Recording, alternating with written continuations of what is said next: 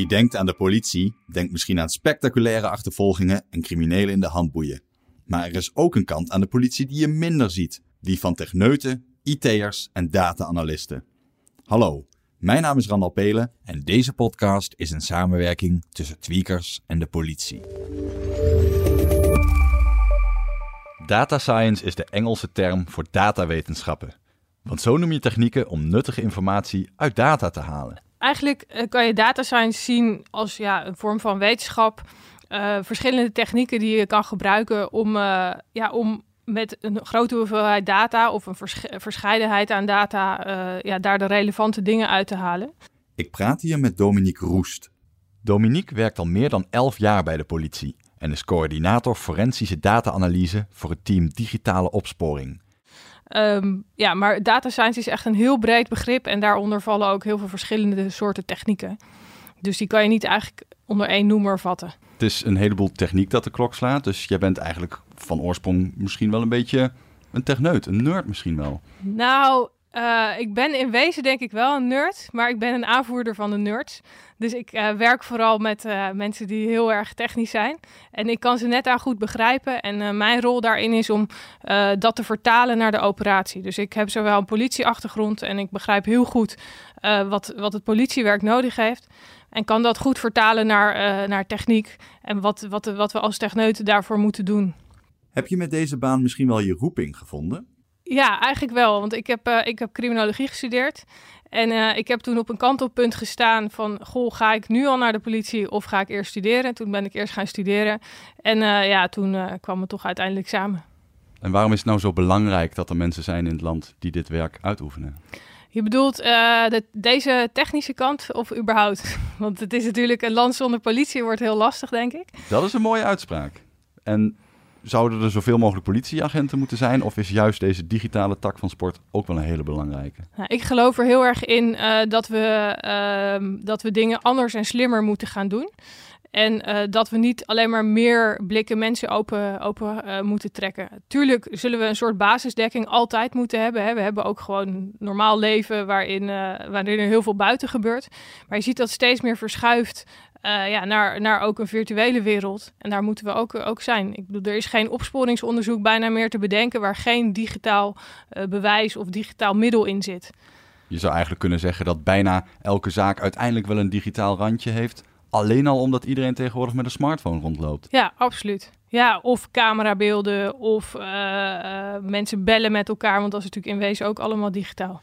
Je heet met een mond vol coördinator forensische data-analyse. Dat is een hele mond vol. Hoe leg je uit op een verjaardag waar je iemand voor het eerst ontmoet wat je voor werk doet? Ja, dat. Uh, um, nou, Eigenlijk, wij vallen onder het team digitale opsporing. Uh, dat is een afdeling uh, waarin we verantwoordelijk zijn om allemaal ja, digitale sporen forensisch veilig te stellen. Dus op een nette manier. Je kan je voorstellen dat als je een computer of een telefoon hebt, dat je eerst een goede forensische kopie moet maken. En dat je daarna pas met die informatie aan de slag kan. Um, dus, uh, en wij merkten uh, dat we heel goed zijn in het verzamelen van heel veel digitale gegevens. Maar uh, dat een gewoon rechercheteam omkwam in de hoeveelheid en de snelheid en de verscheidenheid van al die data. En daarom zijn wij met, uh, met ons team Troy of, ja, uh, begonnen om meer rendement te halen uit al die verschillende uh, ja, soorten data die we, die we hebben. En want ja, je kan wel zeggen van, nou, rechercheur, hier heb je 30 in beslag genomen telefoons met miljoenen plaatjes. Maar die komen daar niet meer uit. Dat kan je niet meer allemaal met de hand doen. En vandaar dat we met ons team zijn begonnen om data science echt toepasbaar te maken voor de operatie. En lukt dat een beetje? Jazeker.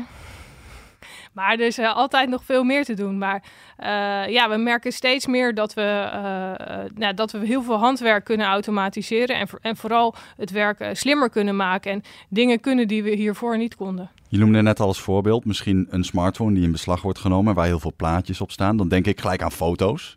Ja. Um, dat zijn er zoveel. Kun je een voorbeeld noemen van een analyse die je hebt gedaan. Of die je misschien wel kunt gaan doen op een hele grote set foto's waardoor het werk uiteindelijk voor de politie een stuk makkelijker wordt. Ja, nou je zou je voor kunnen stellen, stel ik heb een heel groot onderzoek naar vuurwapens en vuurwapenhandel en ik heb van heel veel verschillende mensen allerlei uh, nou, telefoons of ge gegevensdragers in beslag genomen.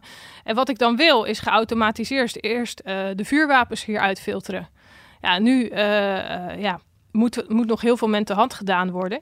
En ja, dat kan je allemaal automatiseren. We hebben, je hebt natuurlijk uh, bijvoorbeeld Google Images of Apple, die kunnen dat allemaal. Daar zit heel veel deep learning onder. Nou, dat soort modellen, uh, die zijn open source beschikbaar en die kunnen wij uh, ook toepassen in onze operatie. Ja, het is niet zo makkelijk om iemands telefoon in beslag te nemen en daar gewoon bruiloft in te typen. Om te kijken naar alle foto's die op die bruiloft zijn gemaakt. Nee, klopt. Dus wij moeten echt tools bouwen om, om um, ja, met die grote hoeveelheden data om te gaan. In deze podcast nemen we een kijkje achter de schermen bij de digitale politie. De nerds die ons land veilig houden. En over wat voor mensen daar achter de schermen werken, kan Dominique uren praten. Ja, wij zijn een, uh, echt een multidisciplinair team. Uh, dat betekent dat we een combinatie hebben van uh, echte techneuten, maar dat we ook mensen hebben die heel erg goed de verbinding kunnen maken naar de operatie. Dus data-analysten noem ik die. Die kunnen echt een operationele vraag vertalen naar een technische vraag. Um, dus en daarnaast hebben we data scientists, back-end en front-end developers. Um, en uh, best wel wat stagiairs en uh, nou ja, PhD-studenten van de Universiteit van Amsterdam. En wat je merkt is dat dat samen heel krachtig is. Dus uh, we hebben bijvoorbeeld ook een, een rechercheur met 40 jaar ervaring. En die brengt ook weer hele nieuwe dingen mee, omdat hij het werk zo goed kent. En dus heel erg goed uh, kan zeggen van, nou weet je, dit werkt wel voor, uh, voor een bepaald team of dit werkt niet. En we hebben natuurlijk een, uh, een ehm, doelgroep waarmee we te maken hebben. Niet elke rechercheur is super technisch. En um, ja, als je daarin heel goed kan inleven, ga je ook relevantere dingen maken. Ja, dus jullie maken eigenlijk een vertaalslag tussen een hele menselijke vraag die je zou kunnen stellen. En waar komt deze misdaad nou het vaakst voor? Of uh, is er een verband te vinden tussen al deze sms'jes die ik kan analyseren? Om die vraag heel technisch te formuleren, ja, heb je behoorlijk wat kennis en kunde op het gebied van IT nodig, denk ik. Dat is niet altijd zomaar eventjes één regeltje typen, op enter rammen, uh, koffie halen en het antwoord staat op je scherm. Nee, dus, dus daarom is het heel goed dat we mensen hebben die, die beide werelden begrijpen en dat ook kunnen vertalen. Je kan je voorstellen dat uh, nou, we hebben echt, uh, echt hele technische, uh, wiskundige data scientisten. En die, um, ja, die zien vooral ene en nullen. En die vinden het moeilijk soms om die vertaalslag naar het echte politiewerk te maken. En dan is het juist heel goed dat we iemand daartussen hebben zitten die zegt: ja, maar de operatie bedoelt eigenlijk dit en dat. En als je dat en dat doet, dan, dan komt het goed. En uh, nou ja, dat, dat, dat werkt heel goed met elkaar. En we hebben ook in ons team een kleine scheiding gemaakt van de echte zaaksondersteuning. Dus uh, iemand loopt binnen en zegt: Goh, ik heb 50 in beslag genomen telefoons. En ik wil uh, een verband zien tussen de sms'jes of wie heeft er met wie ge-sms'd. Nou, dat is echt heel operationeel. En daarnaast uh, hebben we gemerkt dat sommige vragen komen vaker terug. Ja, en dan moet je gaan automatiseren en er iets slims voor maken. En dat is onze ontwikkelkant, waarin echt uh, nou ja, back-end, front-end en, front en data science uh, samenwerkt. René, is zo'n team van business intelligence mensen nou vergelijkbaar? op sommige punten wel. maar het is bij ons net even iets anders opgebouwd, omdat wij ook helemaal aan de onderkant van, de, van ICT zitten. Dus wij leveren ook een stuk ICT-middelen grofweg kan je ons team uh, uit vier soorten kwaliteiten verdelen. we hebben mensen die heel goed zijn in welke data zit er nou in het politiesysteem en hoe hangt dat allemaal samen. dat zijn de, de, echte business intelligence mensen. Die kunnen dus inzicht geven in hoe hangt een opsporingsonderzoek samen met onze handhavingsinformatie, want dat zullen ongetwijfeld dezelfde personen zijn. Dan hebben we nog mensen zitten die heel goed zijn in datakwaliteit. Uh, als je goede data erin stopt, dan kan je er ook goede informatie uithalen. Andersom is helaas ook waar. Dus daar zorgen die mensen voor. We hebben de echte datawetenschappers, de data scientists, die meer een statistische achtergrond hebben, maar dat heel goed kunnen combineren met de nieuwste programmeertechnieken. Uh, en we hebben mensen die zitten dus uh, aan die infrastructuur van de ICT. Dus die zorgen ervoor dat ons Hadoop-platform goed draait en dat er een Elasticsearch database op zit. nou, ik noem even wat termen. dat zit echt aan de techniekkant. Als mensen hier nou naar zitten te luisteren en die denken bij zichzelf: Goh, dit komt me allemaal heel bekend voor. Dit kan ik eigenlijk allemaal ook wel. Maar die zinsgeving die spreekt me ook wel aan. Ik zou het leuk vinden om ook te helpen van Nederland een veiliger land te maken. Naar wat voor mensen zijn jullie dan op zoek? Ja, ehm, wij kunnen, nou ja, programmeurs, ehm, vooral uh, nou ja, back-end, front-end, maar ook uh, data scientisten. Dat, dat, dat, zijn eigenlijk de drie groepen. En dat kan uh, heel breed zijn. Dus we hebben mensen die heel goed zijn met deep learning. Die kunnen we heel goed gebruiken. clusteren, um, sociale netwerkanalyse, dat zijn wel echt thema's die veel voorkomen. Java-programmeurs, want we moeten natuurlijk als, we, uh, als je bewijs van een uitgelezen telefoon hebt, ja, hoe krijg je nou de relevante informatie daaruit in een database? Uh, dat vraagt ook nog wel wat techniek en kennis. Uh, dus die, dat soort type mensen hebben we ook nodig. Ehm, ja, dus eigenlijk eh, best wel breed. Ah, fijn. Dankzij data science lukt het de politie steeds beter om criminelen op te sporen. Maar voorkomen is beter dan genezen. En met al die data kun je natuurlijk ook dingen gaan voorspellen. Predictive policing noemt de politie dat. En daarover vertelt René Melgers, teammanager Business Intelligence. Team Business Intelligence maakt eigenlijk informatieproducten waar de rest van de politie profijt van heeft. Als ze informatie willen zoeken, digitale informatie. En dat kan bijvoorbeeld zijn uh, alle aangiftes die in die systemen zitten, of uh, informatie die we via het team van Dominique binnenkrijgen. Of uh, uit uh, andere onderzoeken van analisten binnen de politie. Nou, wij zorgen ervoor dat die informatie heel slim en makkelijk doorzoekbaar wordt. Dus jullie putten misschien wel uit dezelfde set aan data. Maar jullie zijn veel meer bezig met voorspellende modellen ook. Ook. We proberen zoveel mogelijk aan de voorkant van criminaliteit te komen. Door inzicht te geven. maar we kijken uiteraard ook terug wat is er gebeurd in de afgelopen periode? Weet je, heel, heel simpel, hoeveel fietsen zijn er de vorige week eh, gestolen in het Amsterdam Centrum? Dat soort vragen krijgen wij ook. Maar kun je dat wel weten als niet iedereen de aangifte van heeft gedaan? Nou, dat zou heel erg handig zijn als iedereen wel netjes die aangifte doet. Was het alleen maar om uh, ons meer inzicht te geven in uh, nou, waar gebeurt het nou veel en waar gebeurt het wat minder. Maar ja, dat zijn ze in Amsterdam natuurlijk wel gewend. Ja, helaas wel, helaas wel. Dus, uh, bij deze meteen de oproep, hè? Ja, uh, doe dat maar niet meer, jongens. Dan hebben de politiemensen het een stuk makkelijker. Precies, ja. Wat is voor jou nou een belangrijke reden geweest om uiteindelijk bij de politie terecht te komen? Um, nou, ik ben van oudsher wel echt een IT'er. Uh, ik ben zelf programmeur geweest, ooit mainframe programmeur. Ehm, heb ik altijd heel leuk gevonden, het vakgebied. Maar um, na vele jaren binnen de financiële sector was ik toch wel op zoek naar iets nieuws. En uh, dat heb ik gevonden bij de politie, waar ik eigenlijk uh, nog steeds die hobby van mij, eh, de techniek, kan combineren met het werken voor een bedrijf zoals de politie, waar je echt een toegevoegde waarde kan leveren aan maatschappij, veiligheid. En het klinkt een beetje idealistisch, maar het is wel echt heel leuk. René komt dus oorspronkelijk uit het bankwezen. Maar is hij daar gevlucht voor de bubbel die in 2008 klapte?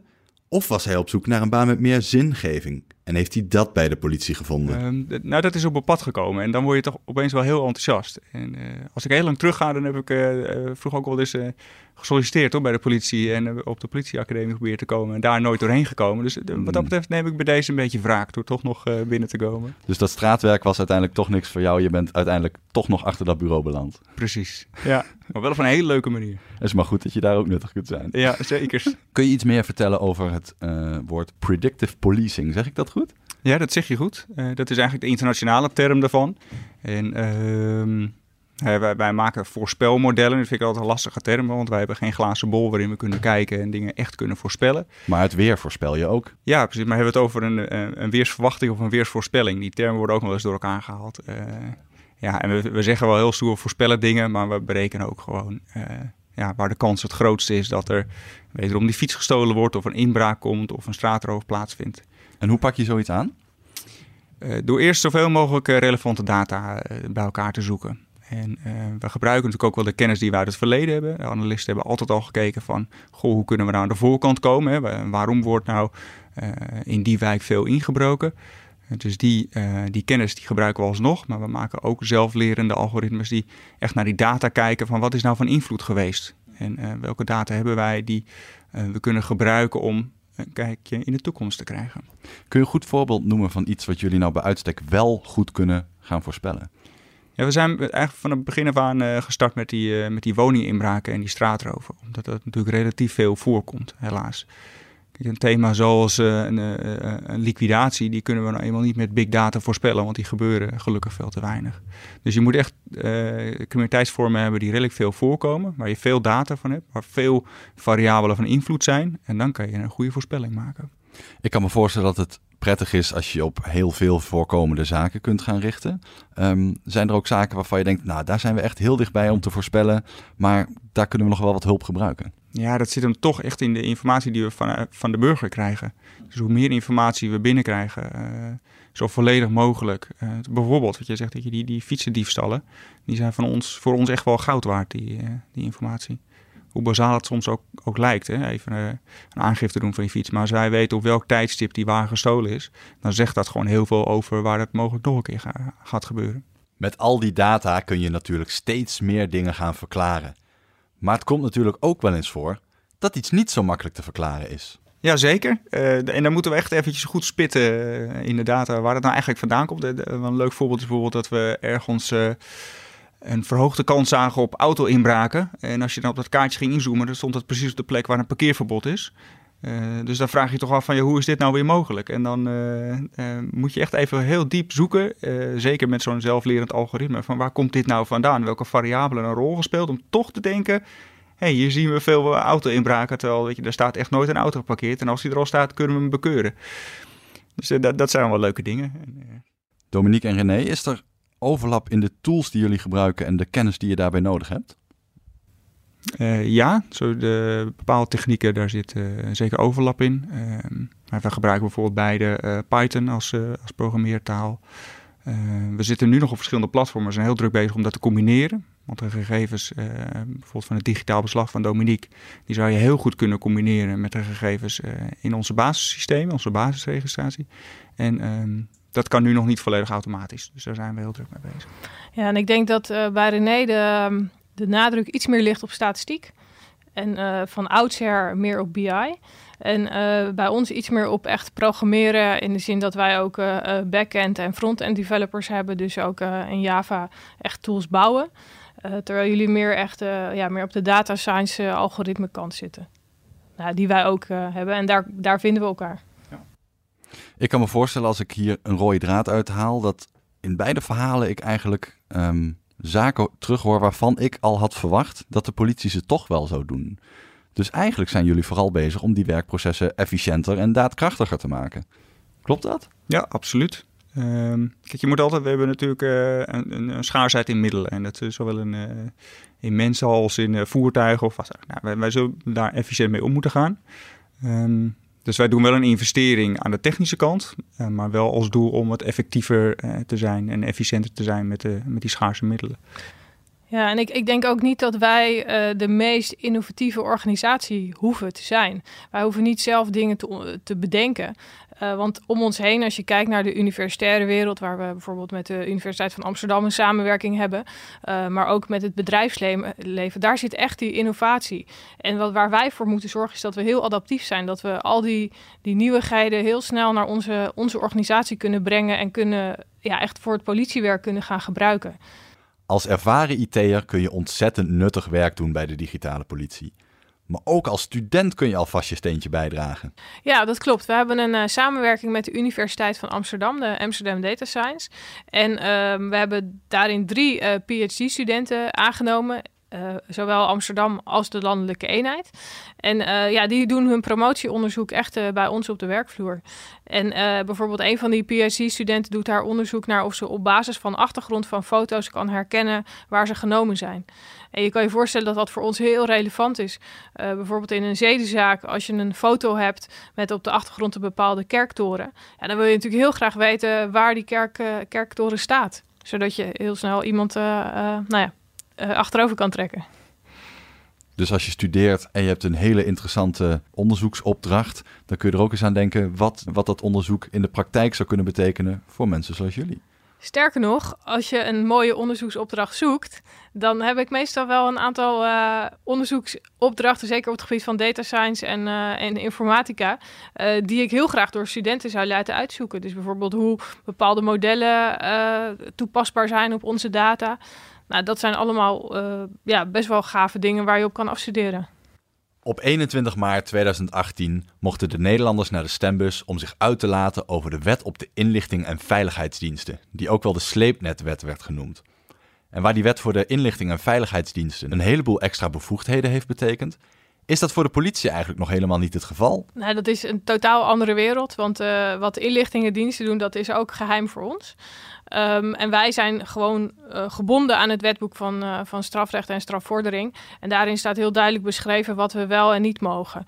En um, ja, dat, dat staat echt helemaal los van het, uh, van het sleepnetverhaal. Um, dus wij mogen, als wij informatie van derden willen, moeten we dat netjes vorderen. Met een vordering op papier. En daar kijkt altijd een rechter of een officier van justitie naar. Dus dat is allemaal redelijk scherp afgetikt. En de, de, de data science en data analyse die wij toepassen, dat is altijd op data die op een, een juridisch juiste manier in beslag is genomen met een bepaald doel is het voor jullie eigenlijk wel heel prettig dat je er op die manier gestructureerd mee omgaat? Of denk je ook wel eens in het dagelijks leven, joh, wat zou het fijn zijn als we een stuk meer data hadden? Nou, dat laatste is altijd waar, want hoe meer data je hebt, hoe meer je ziet. Um, ik denk dat het heel goed is, en dat zeg ik ook als uh, uh, burger, uh, dat we daar hele duidelijke afspraken met elkaar over hebben wat we wij wel en niet mogen. Want wat je niet wil is een soort Big Brother politie. Dat, dat moeten we ook ten alle tijde voorkomen. En ik vind het vooral heel erg belangrijk dat wij altijd kunnen uitleggen hoe we die data gevonden hebben en, en hoe we daaraan gekomen zijn en wat dat dan betekent. Dus je zal ook uh, steeds meer een ander soort politieman nodig hebben, die namelijk heel goed kan interpreteren wat bepaalde informatie betekent. Als voorbeeld, stel je, je visualiseert allemaal gebeurtenissen uit een uh, in, in, in, beslag genomen telefoon op een kaart. En, en je gaat, ziet een bolletje op een plek waarvan je denkt, nou oeh, daar, daar moet iets mee aan de hand zijn. Dan ga je inzoomen, dan ga je terug hè, naar de bron. En dan is het wel heel erg belangrijk om te zien: is dat bolletje daar gekomen omdat iemand iets opgezocht heeft op Google Maps? Of is hij daar echt geweest? Dus je zal ook heel kritisch naar je eigen data continu moeten gaan kijken. En ik hoop dat uh, burgers ons daarin ook uh, blijven vertrouwen dat wij uh, dit soort data goed kunnen interpreteren. Want ja, daar kan natuurlijk heel erg veel van afhangen. Dominique, jij werkt voor team Digitale Opsporing en René, jij werkt bij Business Intelligence. Dus ik kan me voorstellen dat jullie allebei niet de personen zijn die primair zelf gegevens verzamelen.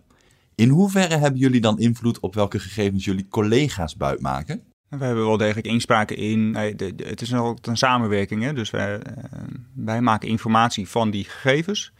Um, maar wij kunnen ook heel goed aan de operatie aangeven. als we net dit stukje extra data zouden hebben, dan zou die weer een stap verder kunnen helpen. Dus uh, in die zin kan het blauw of uh, nou ja, de, de, agent op straat of de opsporing, noemen we grijs, ons zeker helpen om extra informatie bij elkaar uh, te vergaren.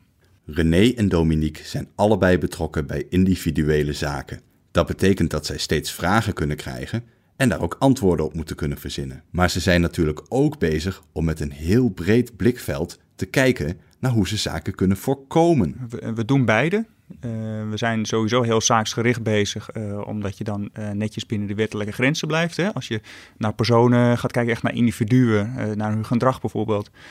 dat mag je pas doen op het moment dat je daar toestemming voor hebt gekregen. dat je dat aan een, aan een zaak kan koppelen. maar als je meer kijkt naar bijvoorbeeld thema's, een bepaalde vorm van criminaliteit die in één keer een toevlucht neemt. Of, nou, Stel dat we in één keer weer die woninginbraken zien stijgen. Die zien we gelukkig de afgelopen jaren flink dalen. Maar stel dat die in één keer weer stijgt, dan kunnen we best naar dat thema kijken als geheel. En dat is net even een andere invalshoek. Ja, en eh, wij uh, ondersteunen echt de operatie.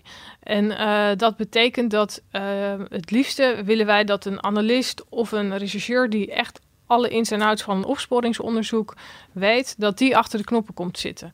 En dat wij hen daarbij helpen. Dus uh, stel ze hebben een uh, vraag van ja, ik, uh, ik wil graag dit en dat. ik wil deze informatie of ik heb deze, ik, ik, ik zoek bepaalde locaties of ik wil juist een tijdlijn. en dan helpen wij hen uh, om dat voor elkaar te krijgen. Maar wij zien alleen maar ene en nullen. En wij weten niet de details in een onderzoek. Dus wij kunnen wel zeggen van... goh, dit valt ons heel erg op... want dit telefoonnummer komt heel vaak voor... of juist dit heel erg weinig. Uh, maar de interpretatie van wat dat betekent in de zaak... dat ligt echt bij de operatie. Je schetste net al heel mooi het beeld dat er misschien uh, mobiele telefoons in beslag kunnen worden genomen. En daarin zit tegenwoordig voor iedereen het hele digitale leven. Dus je zegt al, daar zitten foto's in, die kunnen we analyseren. Maar mensen WhatsAppen, sms'en en telegrammen natuurlijk ook behoorlijk wat. ga je dan al die berichtjes zitten lezen? Nou ja, het liefste niet natuurlijk. Ehm, dus daar, uh, daarom zijn we veel met tekstmining uh, bezig. Nou, dat kan je natuurlijk heel simpel doen door bepaalde uh, woorden te gaan zoeken, geautomatiseerd. Je kan natuurlijk een computer ook gaan leren van, nou, als ik een bepaalde woorden heb, in wat voor context worden die woorden gebruikt. En dan kan je de computer weer op context laten zoeken. En op die manier ga je eigenlijk steeds slimmer proberen te lezen en, en op zoek naar de relevante dingen. En ja, tekstmining is lastig. En dat is vooral omdat je kan je voorstellen, uh, al die modellen en uh, algoritmen zijn getraind op hele nette tekst. Dus stel, neem Watson. dat is zo'n supercomputer. Die is heel erg goed getraind op allemaal medische artikelen. Ja, je kan je voorstellen dat er in onze telefoon geen enkel net medisch woord terugkomt. En dat de straattaal heel moeilijk is überhaupt te begrijpen, laat staan als je daar dan een computer uh, overheen wil laten, laten gaan. Dus dat is wel een enorme uitdaging om eigenlijk al die algoritmes die getraind zijn op hele nette data, om die toe te passen op onze vuile data. Dus niet zozeer alleen maar typfouten, maar ook pseudoniemen of gewoon afkortingen of dingen waarvan je zelfs als mens als je het leest denkt, wat zou hiermee betekend zijn? Klopt, dat is er af en toe echt onbegrijpelijk. En mensen inderdaad gebruiken ook nog versluierde woorden of bedoelen iets anders dan wat ze, wat ze, wat ze zeggen. Dus ja, dat, dat is gewoon heel ingewikkeld om alleen al als mens te begrijpen. Laat staan dat je een computer dan kan leren hoe die het moet, moet begrijpen of interpreteren.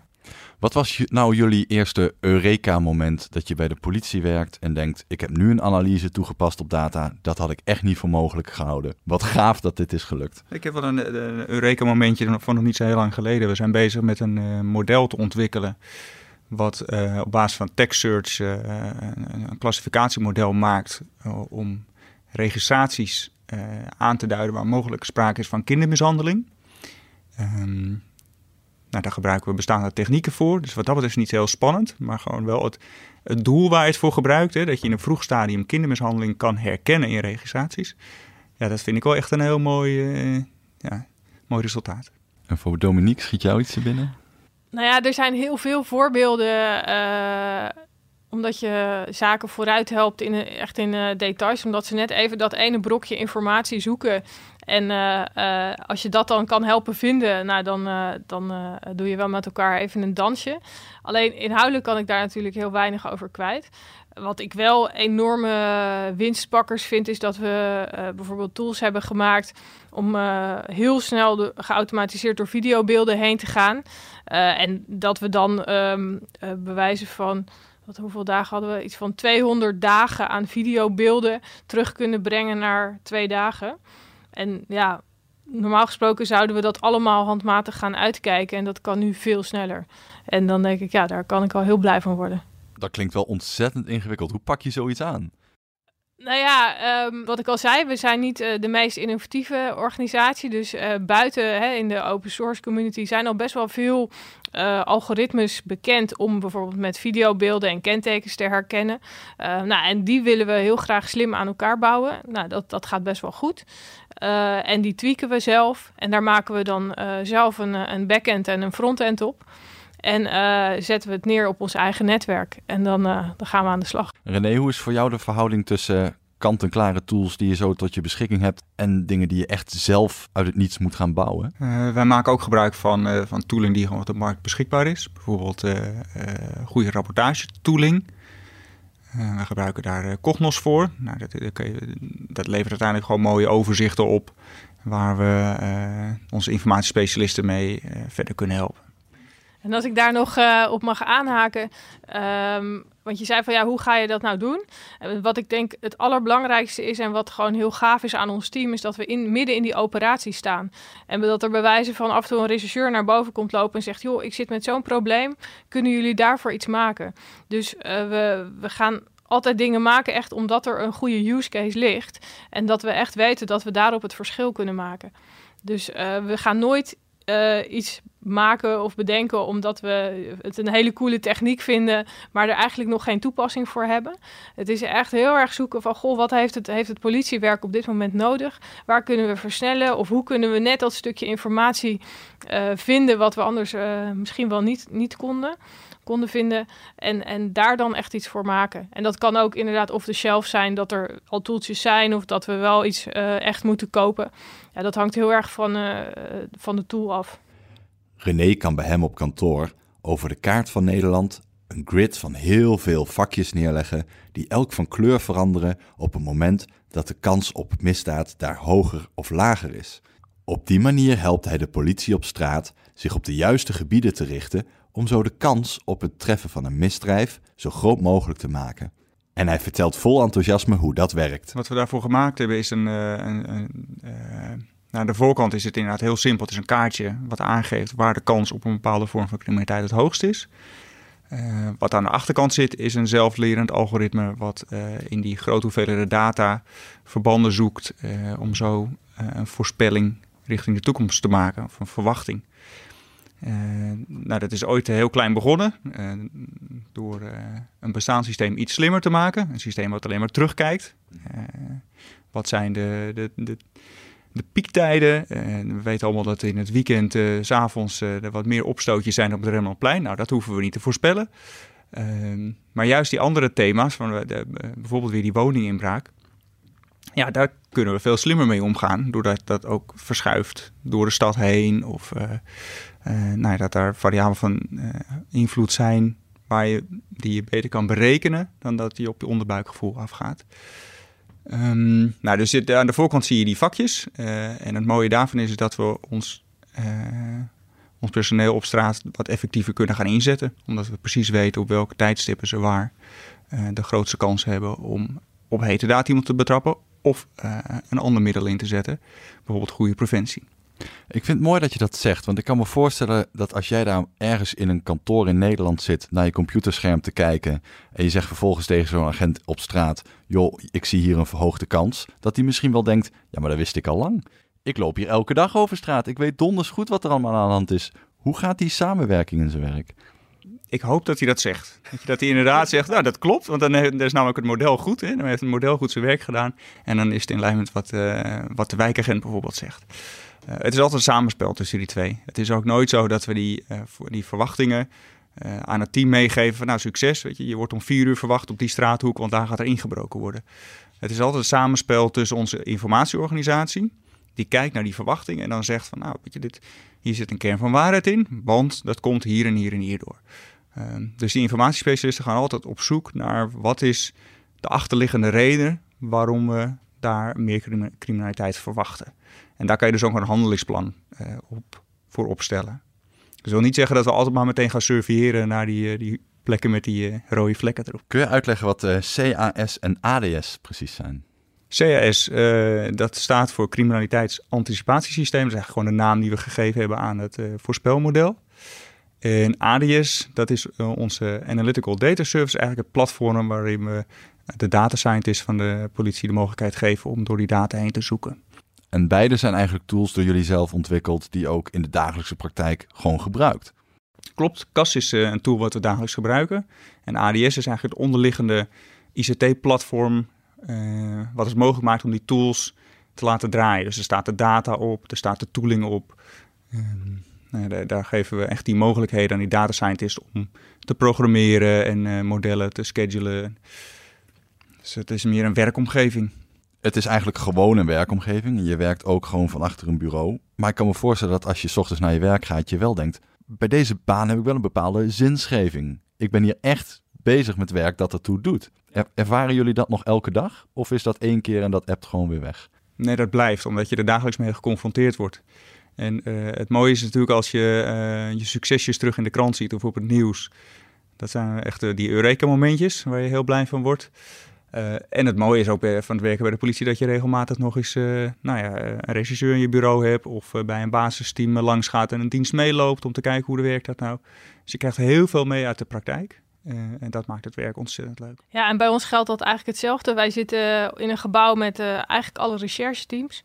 Um, dus we krijgen wel heel veel mee uh, van wat daar gebeurt. En nou, er is ook gelukkig heel veel contact. Als ze ons nodig hebben, uh, wat ik al zei, dan loopt er iemand weer binnen van... goh, kunnen jullie even hiermee helpen of kunnen jullie ons hierbij ondersteunen? Dus ik uh, dagelijks van zaken die je inderdaad in de krant leest, is het heel mooi om te zien dat we daar ook ja, ondersteunen. En de mensen die dat nou echt aan het hart gaan en zich hier behoorlijk in herkennen, wat kunnen die mensen nou hetzelfde doen om te weten komen hoe dat nou is om bij de politie te werken en er meer informatie over te kunnen vinden? Uh, nou, als ze echt bij ons willen komen werken, dan hebben we een vacaturesite waarop je kan kijken. Er staan nu aardig wat vacatures op. En uh, kom zeker ook eens een keer informeren. Uh, ook daar op politie.nl staan de nodige contactgegevens waar je informatie kan gaan halen. we werken soms ook wel met vrijwilligers. Dus mensen die een deel van hun tijd willen besteden om ons te komen helpen. Ook die zijn zeker welkom om ons bij ons langs te komen. En zijn de vrijwillige politiemensen echt mensen op straat? Of kan dat ook bij jullie op de afdeling zijn? Dat kan beide. Ja, je kan op straat uh, politievrijwilliger zijn. Uh, dan moet je echt door een uh, politieopleiding, zeg maar. bij ons binnen de ICT kan je ook aan de slag als vrijwilliger. hoef je niet door de politieopleiding. je wordt natuurlijk wel uitgebreid gescreend. En een verklaring omtrent gedrag moet je opleveren. Dat hoort er allemaal bij nou eenmaal. Maar je hoeft niet te leren schieten bij ons. En die vervelende sporttest hoef je ook niet eerst te doorstaan. Nee, nee, je kan bij ons gewoon met de lift naar je kantoor, eh, naar je werkplek. Ja, en uh, ik vind het uh, heel erg bijzonder, want ik heb nu ook een, een paar vrijwilligers die, nou ja, die in het bedrijfsleven hele mooie dingen maken en zeggen van ja, ik mis dat stukje zingeving en daarom wil ik heel graag de politie ondersteunen. En die brengen dingen mee ja, die wij gewoon niet binnen onze organisatie hebben. En ja, als we dat met elkaar kunnen, kunnen combineren, dat is natuurlijk te gek. Als IT'er zit je misschien helemaal niet te wachten aan een baan op straat in uniform. Maar de mensen van de digitale politie leveren wel een hele belangrijke bijdrage aan het veilig houden van onze maatschappij. Het verzamelen van data, het analyseren daarvan. Als jij na het luisteren van deze aflevering het gevoel hebt gekregen dat je meer voor de maatschappij kunt betekenen door te komen werken bij de politie, zowel in vast dienstverband als misschien wel als vrijwilliger, neem dan eens een kijkje op it.werkenbijdepolitie.nl. Tot zover deze aflevering van de driedelige serie van deze podcast over de politie achter de schermen. In de volgende aflevering zullen we het hebben over AI, artificiële intelligentie. We hopen dat je iets hebt geleerd en hebt genoten van deze eerste aflevering in de driedelige serie over een kijkje achter de schermen bij de digitale politie.